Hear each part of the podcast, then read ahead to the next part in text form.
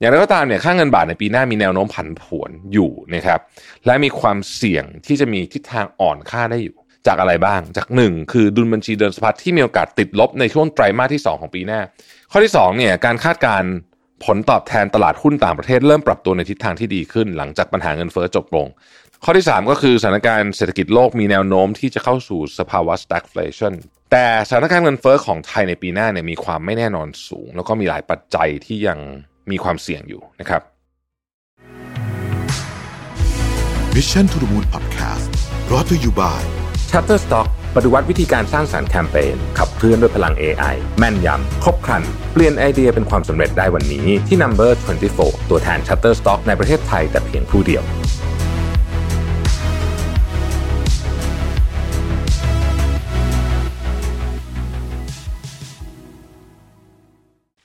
วัสดีครับ ยินดีต้อนรับเข้าสู่ Mission to the Moon Podcast นะครับ คุณอยู่กับประวิทยหานุสาหะครับ วันนี้เอาบทความจาก KKP Research นะครับ มาพูดถึงเ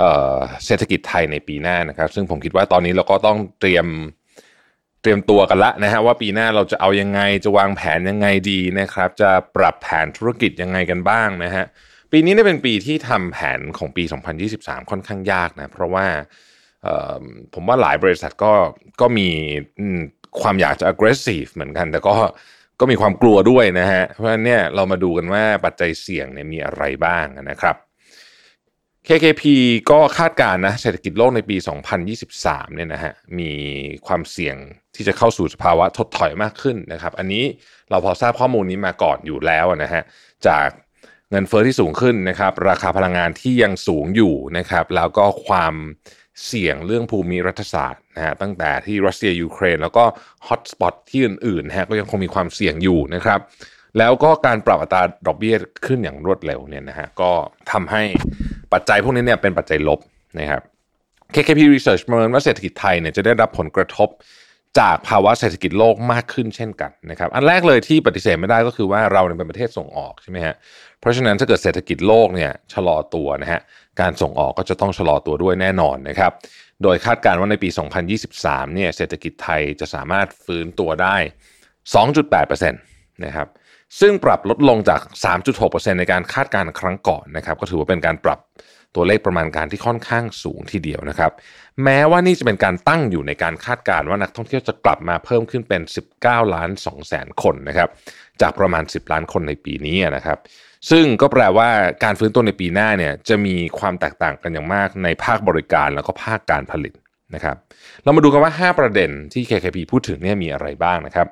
ประเด็นที่1นนะฮะ เศรษฐกิจไทยโตได้หรือไม่หากเศรษฐกิจโลกเข้าสู่สภาวะถดถอยนะฮะ KKP ประเมินว่ามีโอกาสที่เศรษฐกิจโลกในปีหน้าเนี่ยจะเข้าสู่สภาวะถดถอยแบบไม่รุนแรง ในช่วงไตรมาสหนึ่งถึงสามนะครับผมเพิ่มข้อมูลให้นิดนึงว่ามันขึ้นอยู่กับพื้นที่ด้วยนะฮะสหรัฐอเมริกาเนี่ยอาจจะน้อยหน่อย แต่ว่ายุโรปเนี่ยอาจจะเยอะกว่าสักหน่อยหนึ่งนะครับซึ่งก็จะส่งผลให้การส่งออกในปีหน้าของไทยเนี่ยหดตัวลง 1.8%อย่างที่แจ้งไปในตอนต้นว่าเศรษฐกิจไทยพึ่งพาต่างชาติสูงนะครับ ถ้าเกิดว่าดีมานนะปรับลดลงนะครับจากสมมติฐานที่ว่าสหรัฐอเมริกายุโรป อังกฤษญี่ปุ่นนะครับ พวกนี้เนี่ยรวมกันเนี่ยกว่าครึ่งหนึ่งของ GDP โลกนะฮะเเข้าสู่ recession ในช่วงต้นถึงกลางปีหน้านะครับ แน่นอนว่า demand ก็ต้องลดลงนะครับ และข้อที่ 2 ก็คือว่าการส่งออกสินค้าอิเล็กทรอนิกส์ซึ่งขยายตัวไปมากในช่วงที่ผ่านมาเนี่ยทำให้มีสินค้าคงคลังหรือว่า inventory เนี่ยอยู่เยอะแล้วนะครับ ความต้องการซื้อสินค้าใหม่เนี่ยก็อาจจะชะลอตัวลงนะครับ อันนี้เป็นสาเหตุนะครับ ยิ่งกว่านั้นเนี่ยเศรษฐกิจไทยยังมี downside risk นะครับ เพราะว่าเศรษฐกิจโลกยังมีโอกาสถดถอยรุนแรงได้ โดยความเสี่ยงที่จีนจะปิดเมืองนานกว่าที่คาดจากการระบาดรอบใหม่ของโควิดนะครับแล้วก็จริงๆมีเรื่องประท้วงด้วยเนี่ยนะฮะจะส่งผลกระทบต่อการส่งออกแล้วก็การท่องเที่ยวนะครับ แม้ในกรณีเลวร้ายในเศรษฐกิจไทยก็ไม่น่าจะติดลบนะไม่น่าจะติดลบนะฮะก็จะทำให้คือถ้าเลวร้ายสุดๆเลยเนี่ยนะฮะมีเรื่องไม่คาดฝันมากๆเนี่ยก็มีโอกาสที่จะเติบโตต่ำกว่า 2%นะครับอันนี้คือข้อที่1นนะครับก็คือเศรษฐกิจโลกเนี่ยมันถดถอยนะครับ เรื่องที่2คือว่าราคาน้ำมันนี่จะปรับตัวลดลงได้จริงหรือไม่นะครับในปี 2023 เนี่ยตลาดก็เริ่มคาดการณ์ว่าแรงกดดันจากเงินเฟอ้อจะลดลงตามราคาน้ำมันที่อาจจะชะลอตัวลงโดยเฉพาะเมื่อเศรษฐกิจเข้าสู่สภาวะถดถอย อธิบายเพิ่มเติมนิดนึงเวลาเศรษฐกิจเข้าสู่สภาวะถดถอยหรือว่า recession เนี่ยนะครับราคาน้ำมันมักจะลดลงนะครับเพราะว่าคนใช้น้ำมันน้อยลงนั่นเองนะครับ อย่างไรก็ดีนะฮะ KKP Research ประเมินว่ายังมีความเสี่ยงที่ราคาน้ำมันอาจเร่งตัวขึ้นอีกครั้งหนึ่งได้ เพราะราคาน้ำมันที่ลดลงในช่วงที่ผ่านมาเนี่ยนะครับเห็นได้ชัดว่าเกิดจากการนำน้ำมันสำรองออกมาใช้ ต้องเรียนแบบนี้ว่าช่วงที่ผ่านมาสักประมาณสองสัปดาห์เดือนที่ผ่านมาราคาน้ำมันเนี่ยแบบตัวลดลงนะครับอออยู่ในระดับที่เรียกว่าต่ำกว่าก่อนสงครามรัสเซียยูเครนไปแล้วเนี่ยนะฮะแต่ว่ามันอาจจะเป็นเรื่องชั่วคราวอย่างที่ KKP ว่านะครับยิ่งไปกว่านั้นเนี่ยการเปิดประเทศของจีนนะครับซึ่ง ก็คงจะเปิดแหละนะอย่างน้อยก็ครึ่งปีหลังปี 2023 เนี่ยก็จะเพิ่มดีมานส่วนน้ำมันนะฮะอันนี้ก็จะเพิ่มแรงกดดันเงินเฟ้อไทย เพราะว่าเรานำเข้าน้ำมันเยอะนั่นเองนะครับ ข้อที่ 3 ก็คือเงินเฟ้อไทยเนี่ยจะปรับลดลงได้เท่าไหร่ได้เพียงใดนะครับ KKP Research ประมาณการว่าเงินเฟ้อไทยในปี 2023 เนี่ยจะปรับตัวลดลงนะ แต่ยัง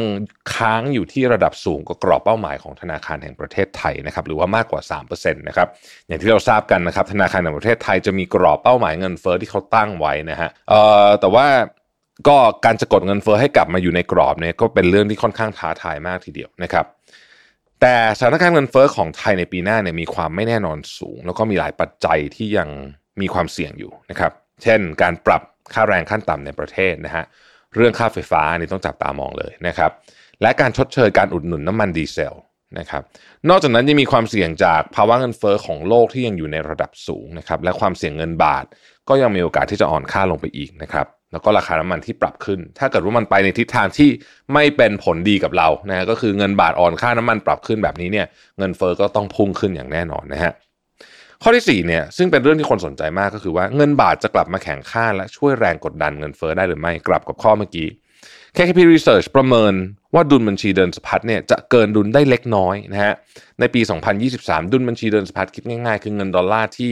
จ่ายออกไปนะฮะคนมาซื้อเงินบาทนะครับก็คือสมมติเราท่องเที่ยวมาอย่างเงี้ยเราจะได้ดุลบัญชีเดินสะพัดเป็นบวกเข้ามานะฮะเรา import ของเข้ามาจ่ายเงินเป็นดอลลาร์ดุลก็จะติดลบนะครับ ซึ่งที่ผ่านมาเนี่ยมันติดลบมาตลอดนะฮะแต่ก็มีการคาดการณ์กันว่าไตรมาสสุดท้ายเนี้ยที่กำลังจะจบเนี้ยในของปี 2022เนี่ยอาจจะเป็นบวกได้นะครับ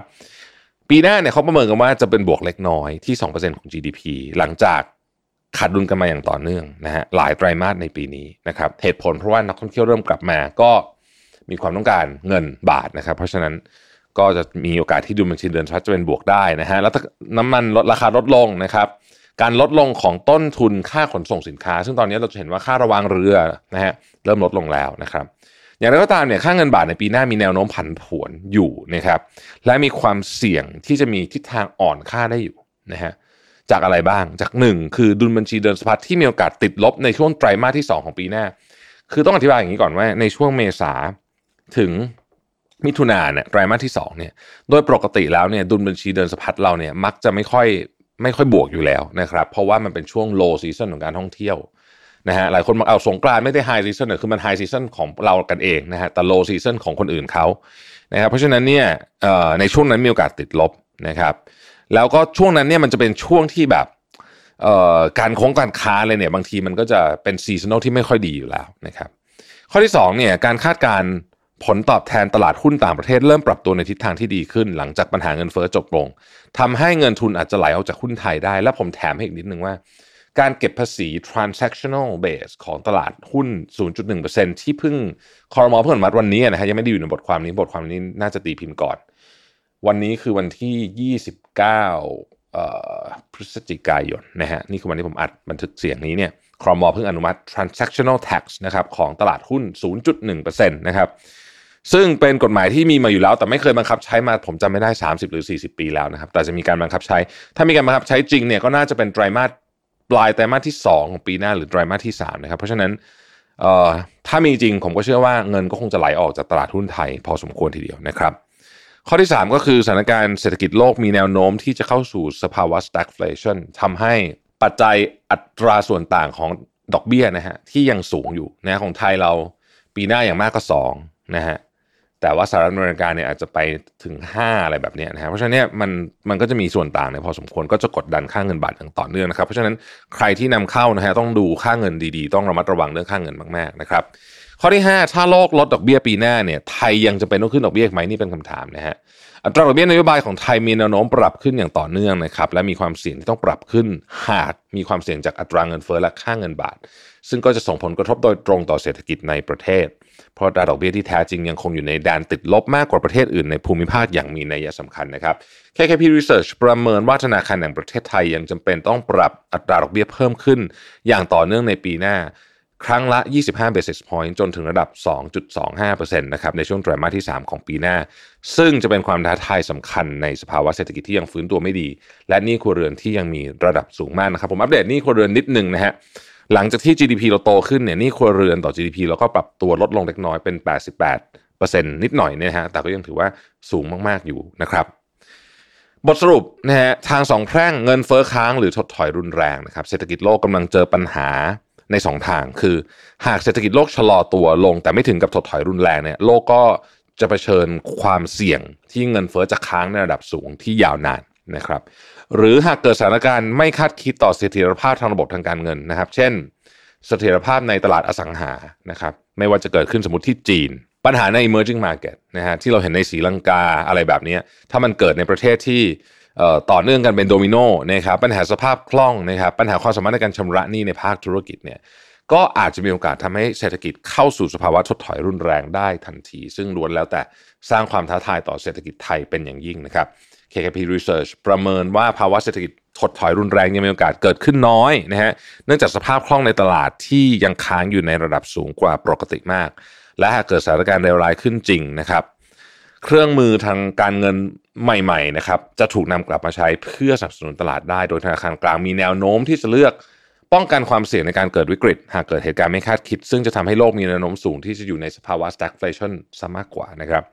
สำหรับการดำเนินนโยบายเศรษฐกิจในระยะต่อไปเนี่ยนโยบายการเงินต้องชั่งน้ำหนักระหว่างประโยชน์และผลกระทบต่อเศรษฐกิจเงินเฟ้ออัตราแลกเปลี่ยนเสถียรภาพระบบการเงิน